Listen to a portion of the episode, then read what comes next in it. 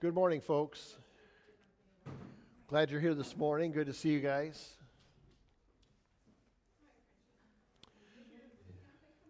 We're going to finish up this morning in uh, 2 Corinthians chapter 6. We touched on verses 14 through the end of the chapter last week. Um, we'll go ahead and, and dig into those a little more in depth today and then start into chapter 7. Um, but uh, let's open in prayer first. Lord, I thank you for today. I, I just praise you for the sunshine. I thank you that we see the evidence of your creativity in uh, everything that's around us, in creation, uh, in the beauty of uh, beauty of geography just around our, uh, all around the country, all around the world. Um, Lord, and I thank you that the promises of your return is to restore the earth uh, back to what it was like um, at the beginning. And Lord, we just look forward to that. I thank you for the promises that you make that as purification in our lives and holiness in our lives takes place, um, Lord, the promises uh, of the rewards in heaven are continuously being uh, added and fulfilled. And so, Lord, I pray that you help us understand today what you want us to know from your word. And I praise you in Jesus' name. Amen. All right, let's just uh, read chapter 6, verse 14 through chapter 7, verse 1 again, and, uh, and we'll pick it up from there. And he says, Do not be yoked together with unbelievers, for what do righteousness and wickedness have in common? Or what fellowship can light have with darkness? What harmony is there between Christ and Belial? Or what does a believer have in common with an unbeliever? What agreement is there between the temple of God and the idols? For we are the temple of the living God, and God has said, I will live with them and walk among them, and I will be their God, and they will be my people. Therefore, come out from them and be separate Touch no unclean thing, and I will receive you, and I will be a father to you, and you will be my sons and daughters, says the Lord Almighty. Therefore, since we have these promises, dear friends, let us purify ourselves from everything that contaminates body and spirit, perfecting holiness out of reverence for God. So, does anybody remember um, last week in verse 14 when we read, Do not be yoked together with unbelievers, for what do righteousness and wickedness have in common? Or what fellowship can light have in darkness? Who is he writing to? Who is God speaking to? Yes. Oh, I'm sorry. Second Corinthians 6. Yes, verse 14 is where we're at. Does anybody remember He's speaking to people in the church at Corinth specifically in this in this passage. Also, I would say he's speaking to every single one of us since it's inspired scripture and we have it in our hands. We're reading it. Um, there is a there's a description of people that are in the body of believers that reject truth or that misuse truth for their own advantage. Some who are teaching um, in positions of leadership who are teaching wrong or teaching falsely. And so, if the church in Corinth is are being like the, the, the people in Berea when Paul was preaching there, and they're going into the scripture and they're researching and they're coming to him with questions because they want clarity on the truth, and they also want to know and keep Paul accountable to the scripture. Paul is doing the same thing here he's saying hold yourself accountable to each other and don't take a, a casual approach and say, well, they believe a little differently, but we, that's okay. We can cohabitate in the same body of believers and have differences of opinion about what the interpretation of Scripture is. Paul, in every single one of his letters, says if anybody teaches a different gospel other than what I teach, then let them be accursed. And, and we read that in a number of places in the New Testament. Um, and so he's giving this stern warning. So what he's saying is, if there are two people in leadership or even in within the body who are are aspiring to continue to grow in the body that come in and they resist truth you know so if you approach somebody and say you know i, I see something here and i'm confused by whatever it may be uh, by your behavior versus what it says here or by what you say and what this says help me understand. Will you go into the Bible with me to find out what is true? And there's a resistance to that. That's a big part of who this passage of Scripture is, too. Okay? And of course, you hear people use it as in, the, in a case of marriage, in the case of business partners, and, and other types of relationships in the world. Um, it certainly does apply there as well, uh, because the people that you listen to the people that are in places of authority or mentorship to you, you're going to naturally adopt their way of thinking, their way of belief. Uh, and he says in 1 Corinthians, I think it's in 1 Corinthians 15, that bad company corrupts good character. Um, so there's, there's warnings all through here about that as well. Um, and there's several passages of Scripture in, in other books, uh, as well as in 1 Corinthians, uh, that speak to this about the there shouldn't be harmony between people who understand truth and someone who questions truth. If we go back to 1 Corinthians, in the same body of believers, 1 Corinthians chapter 5, in the same body of believers, there is a, a case of incest that is going on in this chapter that Paul addresses specifically where they have inquired of Paul about how to deal with this. And they have given their their life to Christ. And when you start reading at the beginning of chapter 5, it says, it talks about the, a man is, is having a relationship with his father's wife. And Paul gives the instructions to deal with the man. And after that, the woman is not being uh, she's she's not being um, disciplined in church discipline. And there's for any could be for any number of reasons. Either a it could be that she's not a follower of christ. Or or b it could be that the man as the leader of the home is to deal with this. And then the the the father's wife will follow uh, but anyway if you go down to um, starting in verse 9 he says i wrote to you in my letter not to associate with sexually immoral people, not at all meaning the people of this world who are immoral, or the greedy, and swindlers or idolaters. In that case, you would have to leave this world.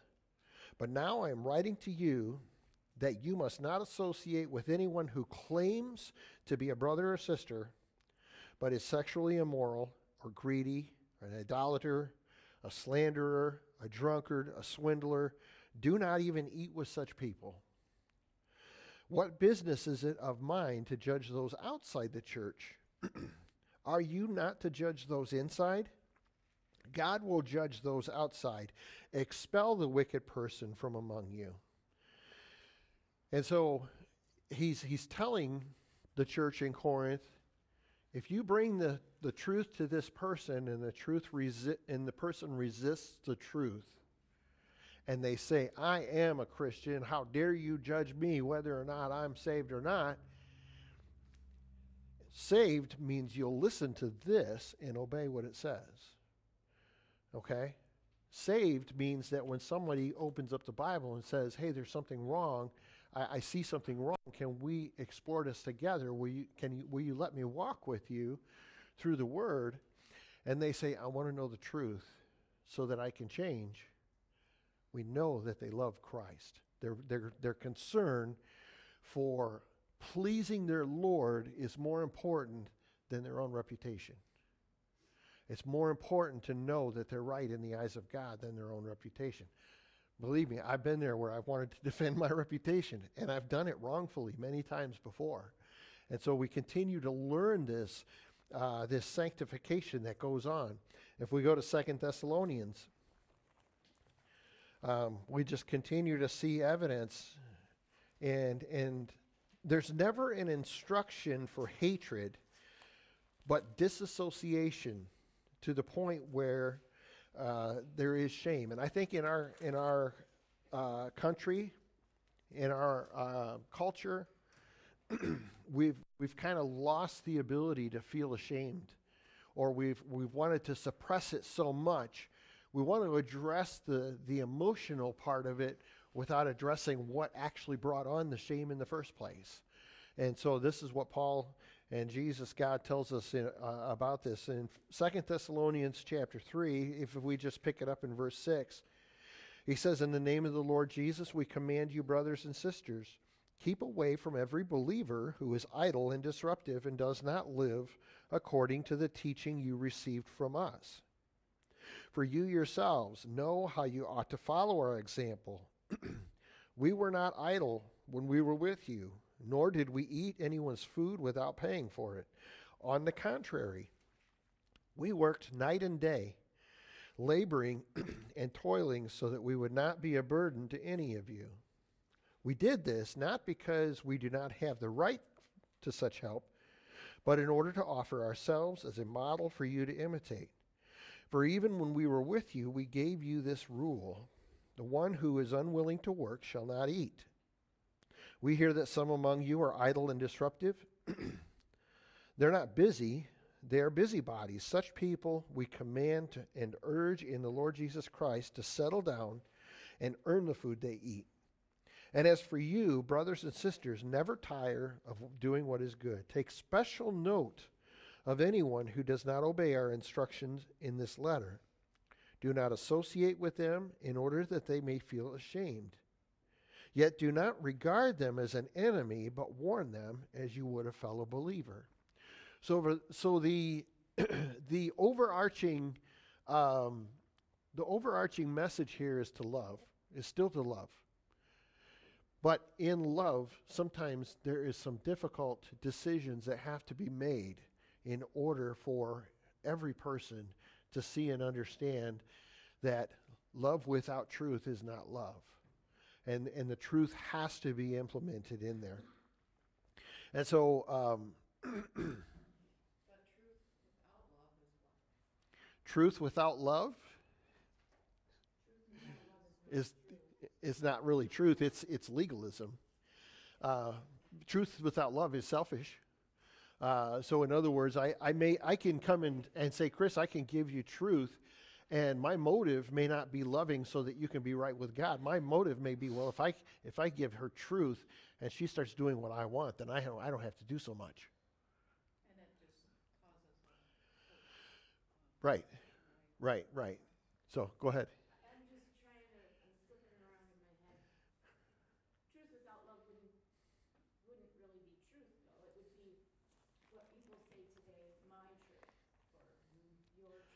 Well, kind of. And, and, I understand where you're going with that too, because, you know, we want to make truth subjective. Um, and I forget.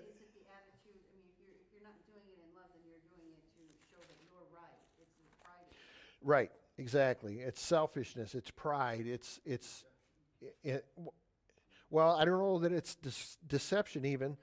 Um,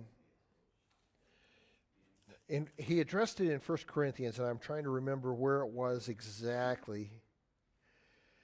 Um, it was early in 1 Corinthians that Paul basically says if, if someone is preaching and they're giving truth with the wrong motives, people can still get saved and God can still use it, but their reward is, is stripped of them because their motives are for selfish gain. Okay? Um, and I'm trying to remember what. Ch- Say that again? Truth doesn't change, correct. Um,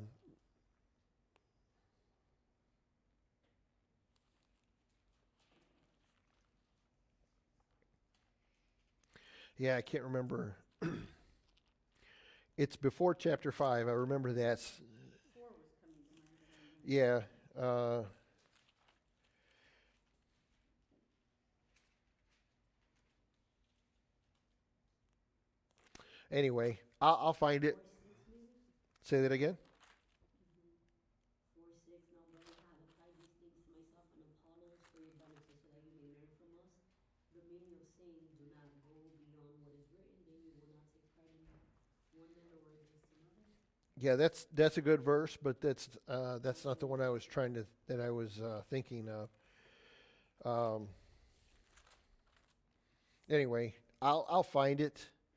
uh, before we leave today, and I'll I'll bring it to you guys' attention. But uh, yeah, so truth without love though is is prideful. It's selfish motives.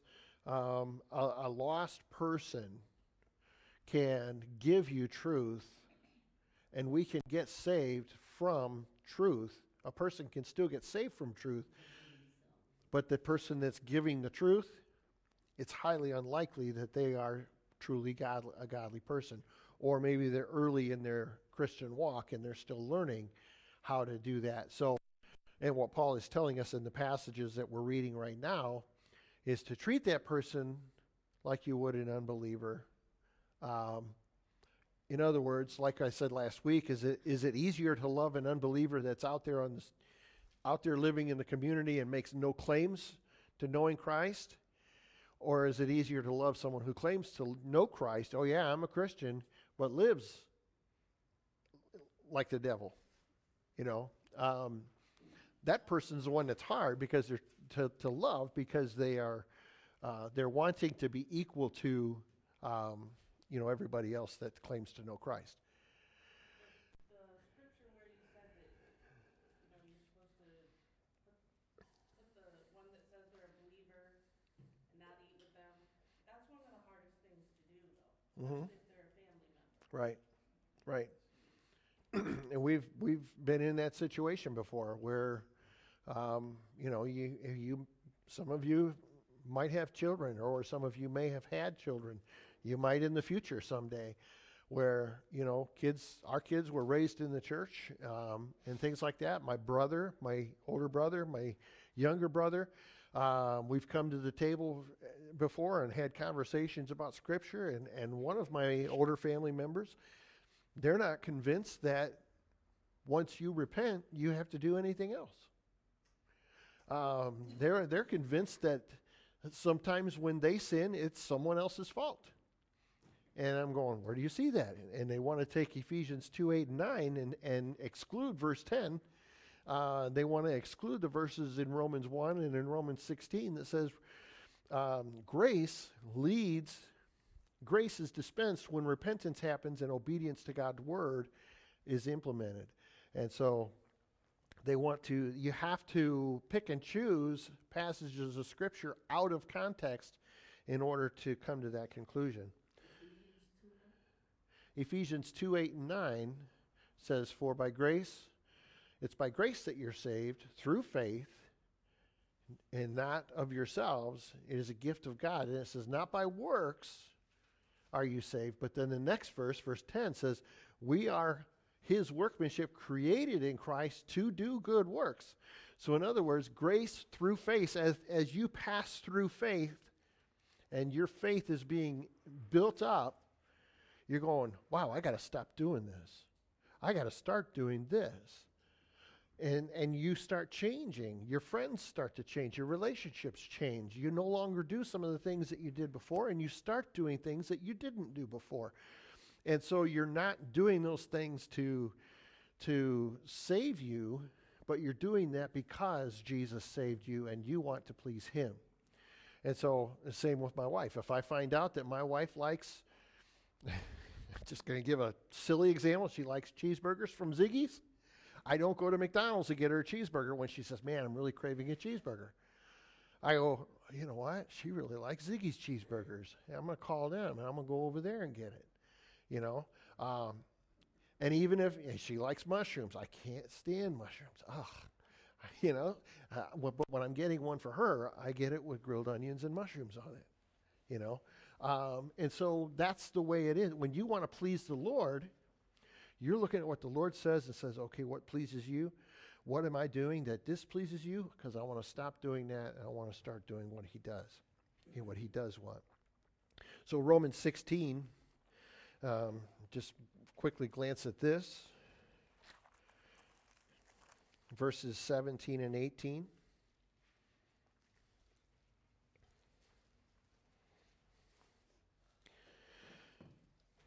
he says, I urge you. I still hear pages turning. I'll wait for just a second. Um, he says, I urge you, brothers and sisters, to watch out for those who cause divisions and put obstacles in your way that are contrary to the teaching you have learned. Keep away from them, for such people are not serving our Lord, Christ, but their own appetites. By smooth talk and flattery, they deceive the minds of naive people. And uh, if you read 2 Corinthians chapter 11, he goes on more about this. We won't turn there uh, for the sake of time.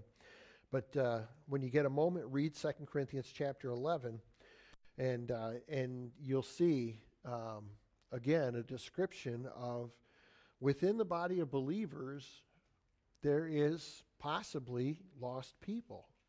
And so you always want to go back to examining the scripture and examining what is happening within the body and not necessarily at the onset make a judgment about that person and separate from them, but go to them first with the scripture open. Go to them and say, Can we talk about this? Can we explore and find out what the truth is openly between us first? And when it gets to be the answer is no, then he's saying, okay, you separate from that person because they're going to be an, an influence, and it needs to be clear that they're not lining up with the scripture, that that person is resisting what God says. And so I've been on both sides of that, that situation um, where people have come to me and where I've had to go to somebody else, and, it, and it's not fun. It's not, a, it's not a fun situation, but the reality is two things happen. The relationship, if it's done in a godly way, the relationship between those two people are strengthened and the truth is exposed. And a, a incomprehensible um, peace that nobody else can understand other than another believer is visible to the outside world. Okay? So it becomes obvious what Jesus Christ does in a person's life when it's done that way. So, anyway, he's not saying that they should never have contact with any unbelievers, um, but what he is saying is religious unbelievers uh, would lead true believers away from sincere and pure devotion to Christ. And so, when he talks about being yoked together, there's a passage in Matthew 11 where Jesus is speaking. It's a familiar passage, uh, but it's, it's really taken on a lot more clear meaning to me as I study this particular passage in 2 Corinthians. Matthew 11, verses 28 through 30. he says, Come to me, all who are weary and burdened, and I will give you rest. Take my yoke upon you and learn from me, for I am gentle and humble in heart, and you will find rest for your souls. For my yoke is easy and my burden is light. Has anybody went to that verse when they were in a trial um, or had that verse brought to your attention when you were going through a struggle? Okay. so there's a lot of times where we'll go to that verse looking for peace. Okay? And uh, when he says, Come to me, all you who are weary and burdened, and I will give you rest, the emphasis in the Greek language on this verse is on I, the source of the rest. It's not on the rest itself. And so what he's saying is, My yoke is easy and my burden is light. He, he will address later in Matthew what people have to do to, um, to pay for their sins by the Pharisees and by the scribes. Does anybody remember what that is? They would have to put uh, phylacteries, is what they called it, on, and they would have to put things on their forehead, and they would have to walk around, and they would have to do all of these things to have recompense for their sins. And Jesus tells them specifically, man, you burden people down with so much tradition and with so much stuff. It doesn't have to be that way. And he tells them that, and the Pharisees don't like it. And so Jesus is actually addressing some of that here before it even gets to that point. And so the focus, the emphasis is on Jesus, not on the rest. And so he says, Take my yoke upon you and learn from me, for I am gentle and humble in heart. And again, Jesus turns the focus away from the outside physical and puts it on the heart. Jesus is the only one that's 100% pure in heart. Yes? Can you further explain yoke? Yoke. Okay? Um, in, in the early church and in Jesus' day, if you wanted to train a young ox how to, to work, how would you do it? Wayne's going to pop his hand up. How would you do it, Wayne? no?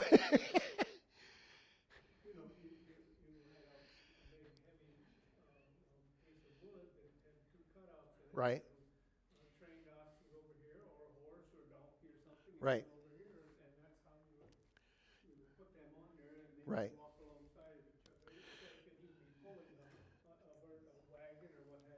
right. Yeah, so when you're yoked together, they're walking together, okay? And so when Jesus is saying is if you're locked arms and you're yoked with me, we're going where I say. And you're not going to be going like this. So this is a poor example, okay? But how many of you have seen the Santa Claus movies? Okay? Does anybody remember Chet? Chet was wild. He was a young reindeer. He was just all over the place. I think it was in the second one. I'm not sure. But anyway, so, Chet is this young, ambitious, aggressive reindeer, and he's just all over. And, and Santa Claus gets on he's going, Come on, Chet, focus. You know, let's get to the hole, the open hole in the sky. Chet is finally yoked up with seven other reindeer that know what's going on, and those reindeer are going and they're going and they're doing exactly what they're supposed to do, and Chet's kind of off and he's getting drug. Okay, you guys know the story. When a, a follower of Christ gets yoked together with Christ, they're going, "Okay, Lord, what do you want me to do?" And I'm, I want to go this way, and all of a sudden, a discipline happens. Get back over here, you know. Um, and, and Jesus, of course, is more loving and kind, you know, but but he will allow things to happen. And you can describe this as when I'm yoked together with Christ, I'm going to go where Christ goes. He is the pure in heart. He is the, um, the, the, he knows the way to rest, even though it means going through something difficult. And so he's describing being locked arms, being married to, if you will. Um, Ephesians 4 and 5 describe marriage that way. Um, and so, rest for your soul is going to come in the future. It's always in the future tense. I'm not always going to have rest for my soul today. Paul is describing, he's described in 1 Corinthians, he's described in 2 Corinthians. Uh, and in some of the passage I wanted to ask in the last passage that we read in Romans, or I'm sorry, in uh, 1 Corinthians 5, um, I wanted to ask the question um, Are we supposed to work on Sundays?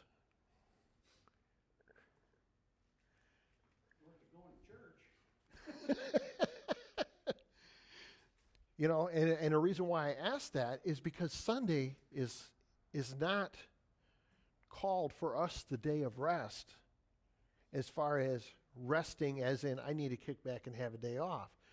It's a day of rest from regular work.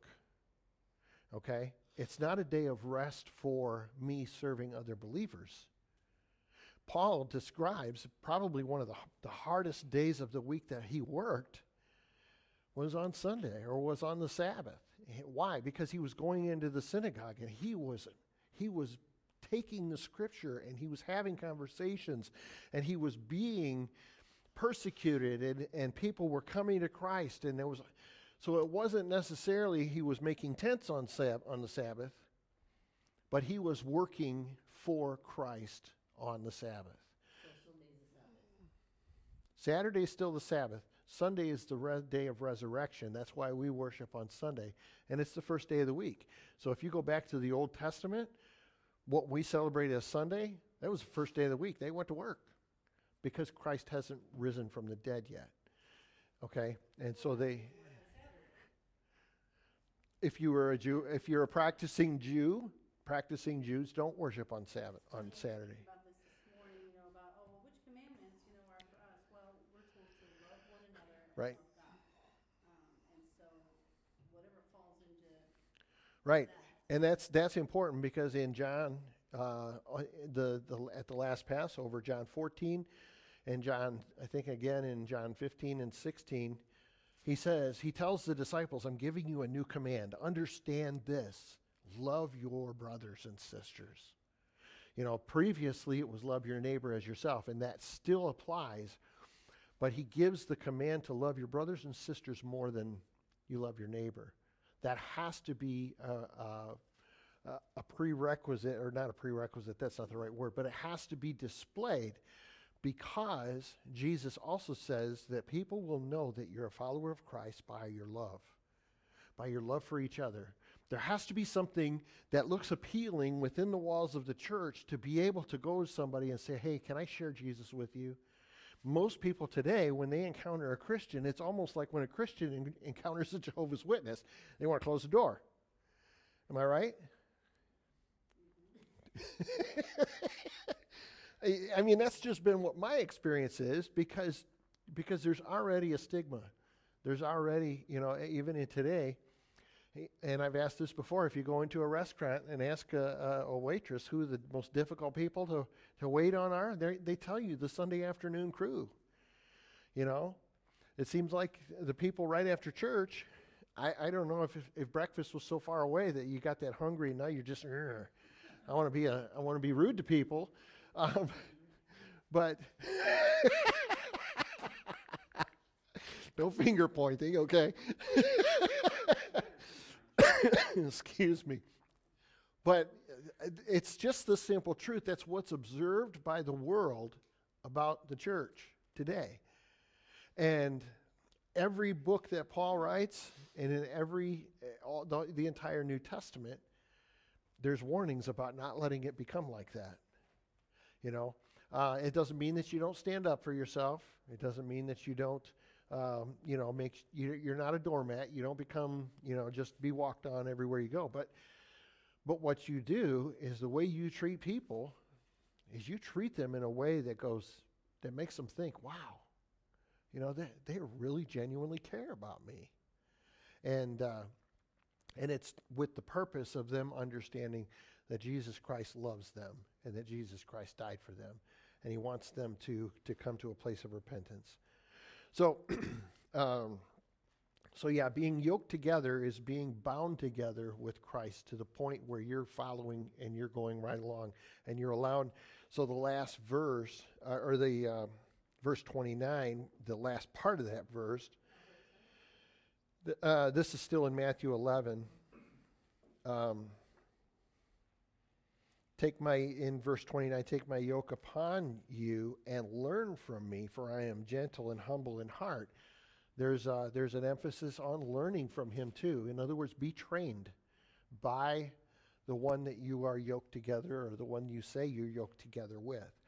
So in 1 Corinthians 15, just hit this verse real quick, uh, verses 33 and 34.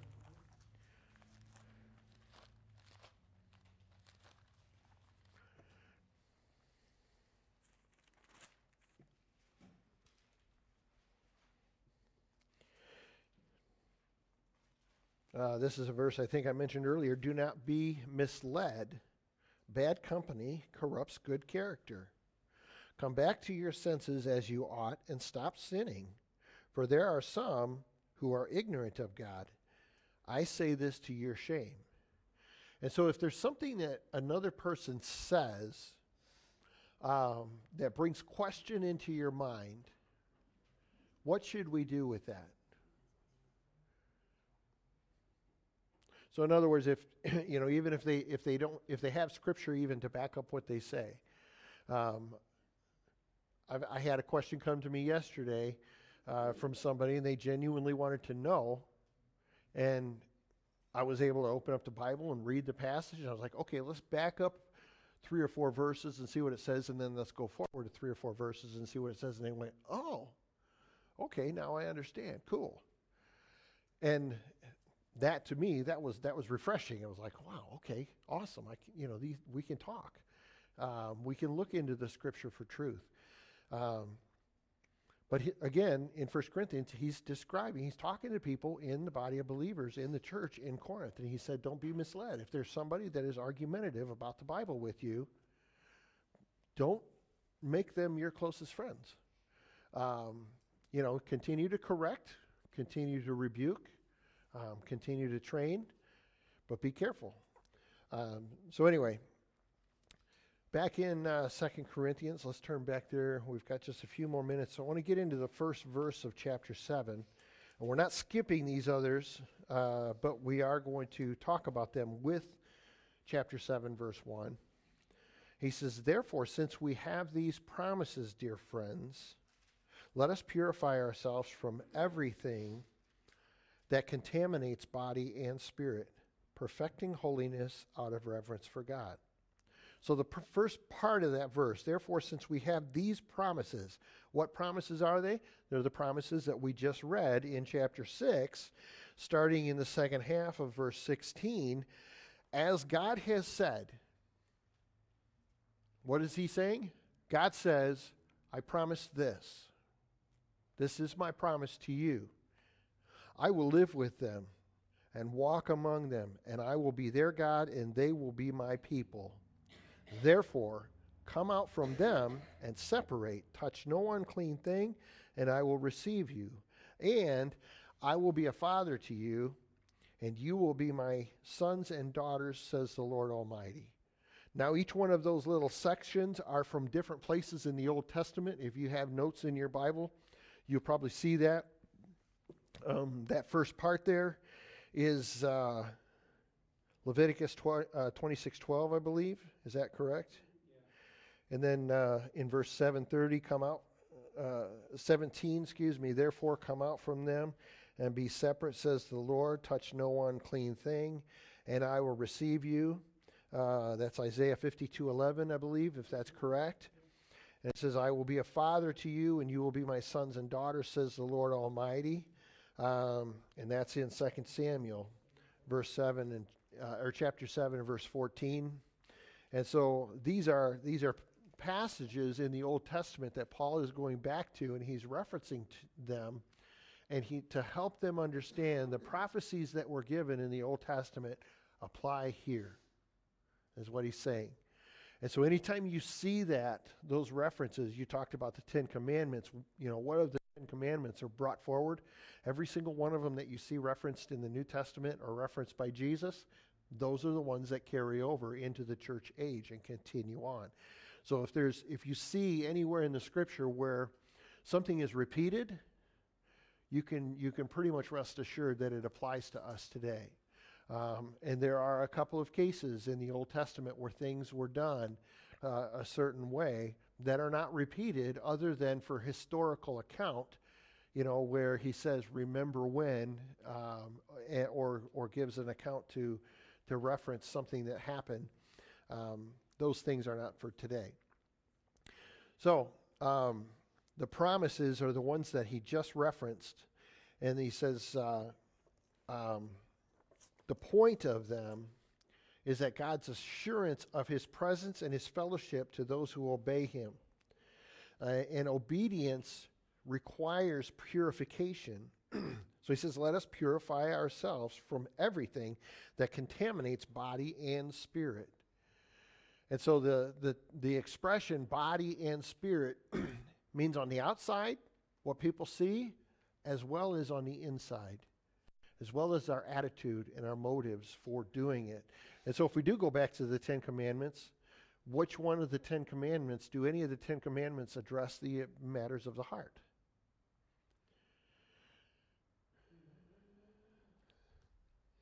And if you just read them as they're written, you know, it says, do this, do this, do this, don't do this, don't do this, don't do this. And they're still kind of a. Um,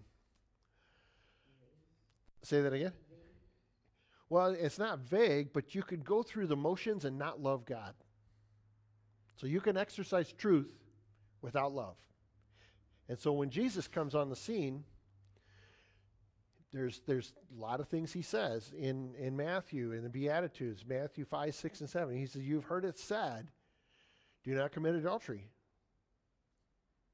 Okay, the rich young ruler, I, I've obeyed all the commandments. Jesus tells the rich young ruler, "There's one thing you lack. You're greedy. Your trust is in your wealth. Go sell everything you have and give the money to the poor and come follow me." Whoa. That's big. So when Jesus says, if you look at a woman at the swimming pool down here in a bathing suit with a lustful manner, you've committed adultery in your heart. Wait a minute, Lord, I didn't touch them. I didn't say anything to that person. I didn't talk to them. I didn't I didn't do any of the things that the commandments tell me not to do. Jesus says it doesn't matter if your attitude is your own pleasure. If the attitude of the heart, when you go back to Matthew that we just read, um, when Jesus says, I'm the only one that's pure in heart, if your heart is unpure toward whatever it may be, whether it's a physical relationship, whether it's, you know, uh, for a while I went through a, a spell where I drove by a car dealer and I thought, man, I wish I could have that truck. Man, I wish I could have that car. You know? Um, and you can just picture yourself owning something like that, you know, that kind of thing those are the matters of the heart that, that Jesus starts addressing, and he says, I want that place in your heart. You know, not that those things are bad to have, but he says, I want to be in that place. And if you're not willing to, to let me have that place, then, then you're not really truly a follower of Christ. And so, um, purification of ourselves from everything that contaminates body and spirit. Another word for purification is separation. It's interpreted from a word that means separation. By definition, the word death is a sep- means separation. And so if we go to Colossians and we start in chapter 2, we'll just read through these real quickly here. Um, I want to get through these because these are important to that what we're studying. Colossians 2, if we just start in, in verse uh, 13, he says, When you were dead in your sins and in the uncircumcision of your flesh, God made you alive with Christ. He forgave us all our sins, having canceled the charge of our legal indebtedness which stood against us and condemned us. He has taken it away, nailing it to the cross. And having disarmed the powers and authorities, he made a public spectacle of them, triumphing over them by the cross. and as we continue on, let's jump down to, to verses 20 through 23. Since you died with Christ to the elemental spiritual forces of this world, why, as though you still belong to the world, do you submit to its rules? I'm going to stop right there for a second. And again, if you put the words in there, since you died with Christ to all of the things that our mind desires and our heart desires. In other words, if you put a separation between you and the things that God is displeased with, and you draw near to Christ, He's asking the question why do you continue to submit to its rules? Why do you continue to give in to the desires of your heart or the lustful desires of your heart? And as we make that separation, um, that's where the victory and the power over these things come into play. So he says, Do not handle, do not taste, do not touch. These are all the rules that are in place um, in, the, in the Jewish law. These rules, which have to do with things that are all destined to perish with use, are based on merely human commands and teachings. Such regulations, indeed, have an appearance of wisdom with their self imposed worship, their false humility, and their harsh treatment of the body, but they lack any value in restraining sensual indulgence. And so he says, what he's saying is, you can go through all of the traditions day after day after day all you want, but until you address the issues of the heart and the motive behind why we do the things we do, it's not going to change anything. And so when you get into chapter 3, uh, of Colossians. He says, Since then you have been raised with Christ, set your hearts on things above, where Christ is seated at the right hand of God. Set your minds on things above, not on earthly things. For you died, and your life is now hidden with Christ in God. And when Christ, who is your life, appears, then you also will appear with him in glory. Put to death, therefore, whatever belongs to your earthly nature sexual immorality, impurity, lust, evil desires, greed, which is idolatry. Because of these, the wrath of God is coming. You used to walk in these ways in the life you once lived, but now you must also rid yourselves of all such things as these anger, rage, malice, slander, filthy language from your lips. Don't lie to each other, since you have taken off your old self with its practices and have put on the new self, which is being renewed in knowledge in the image of its creator. And right above that verse I have Romans 8:28 and Romans 12:2 written in the margin. In order to be transformed by the renewing of our minds and being conform- and conformed to the image of Jesus Christ, we have to separate ourselves from all of the things that is that are listed in here that separate us from Christ and draw near to Christ to be conformed into his image.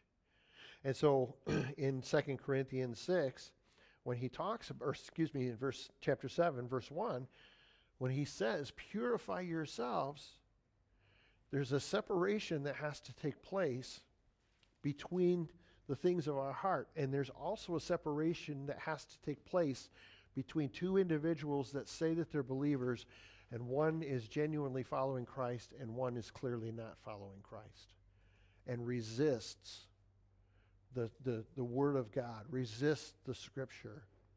And so the resistance isn't always met by, well, that's your belief and that's my belief, and, and we can agree to disagree. The resistance sometimes is met by, wow, you know, the Word says that. I believe that. That is, wow, thank you. And then next week, they go back and they do the same thing. And you come to them again. And it, yeah, I believe that, but you know what? I just can't do it right now. That's still a resistance to obedience to the truth. And it's just a softer version of the same thing. And so that's part of what he's, he's referring to here. Um, anyway, I'm getting a little long winded here. Once the separation takes place, perfect holiness uh, can and must take place. So the drawing near to Christ uh, and Christ like progressive sanctification goes on. Thank you for your attention this morning. God bless you guys.